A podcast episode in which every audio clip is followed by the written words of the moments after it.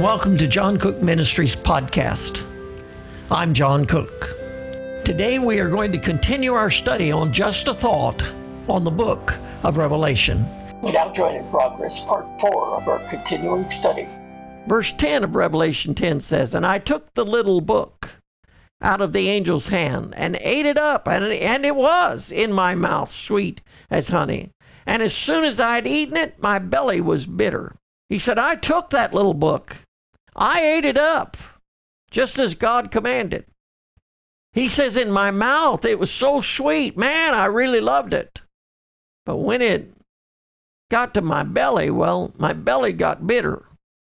I got indigestion. It's sweet to serve Jesus, but there's bitterness with it too. This world's not a friend of Jesus. There's two sides to the gospel. We're a savor of life unto life to some, and a savor of death unto death when we give the gospel to men. If men receive Jesus, it's sweet. But when they reject him, it's bitter.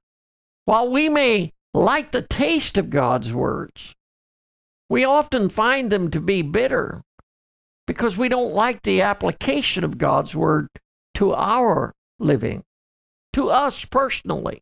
Why? Because the word of God, Hebrews four twelve tells us, is quick and powerful and sharper than any two-edged sword, piercing to the dividing asunder of soul and spirit, and of the joints and marrow, and is a discerner of the thoughts and intents of the heart. Can't hide from the word of God. When we eat it, we can't hide from it. It's inside us. And the effect of eating the words of God is, to this world, we'll become, we'll become like oddballs, peculiar people. That was God's purpose in Israel, he says in Deuteronomy fourteen two. But thou art an holy people unto the Lord thy God. And the Lord hath chosen thee to be a peculiar people unto himself, above all the nations that are upon the earth. In Titus chapter two and verse fourteen, the scripture says, who gave himself for us, that he might redeem us from all iniquity, and purify unto himself. Now get this, purify unto himself a peculiar people, zealous of good works. What makes us a peculiar people in this world? Because we're zealous of good works. Peter tells us this in First Peter chapter two and verse nine. It says, ye are a chosen generation, a royal priesthood, and holy nation, a peculiar people. There it is again. That ye should show forth the praises of him who hath called you out of darkness into his marvelous light. God's purpose is that we might show forth the praises of our Savior by living in the light, not living in darkness. Verse eleven goes on to say, and he said unto me, thou must prophesy again before many peoples and nations and tongues and kings. Now that prophecy that he's to carry on was a continuation of John's ministry on this earth. This John has done down through the centuries, through the book of Revelation. As God said of Abel, he being dead yet speaketh. So John being dead yet speaketh. The purpose of preaching the word of God, Jeremiah chapter one, verse nine through ten, says, then the Lord put forth his hand and touched my mouth. And the Lord said unto me, behold, I have put my words in thy mouth.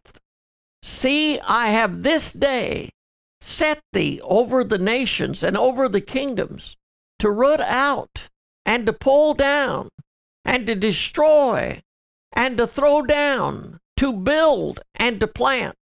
That's why we preach the truth, is to tear down the works of darkness. Acts twenty and verse twenty-eight says, take heed, therefore, unto yourselves and to all the flock over the which the Holy Ghost hath made you overseers, to feed the church of God, which he hath purchased with his blood. We're to feed the flock. First Peter chapter five and verse two says, "The flock of God which is among you, taking the oversight thereof, not by constraint, but willingly, not for filthy lucre, but of a ready mind." The purpose of preaching is to tear down the works, works of darkness, but to build up God's people. And that's the purpose of our ministry and the teaching of the various courses. This then concludes our study of this chapter, and until the next one, may all God's people be blessed of God. Hey, this is John Cook again. Thank you for listening to the John Cook Ministries podcast on Just a Thought on the book of Revelation. Now, before you go, how about take some time and leave us a comment, or maybe a prayer request, or what question do you have that we might be able to answer for you? Let us know how we can help you. And don't forget to subscribe to the John Cook Ministries podcast, and you will get the next lesson just as soon as it is released.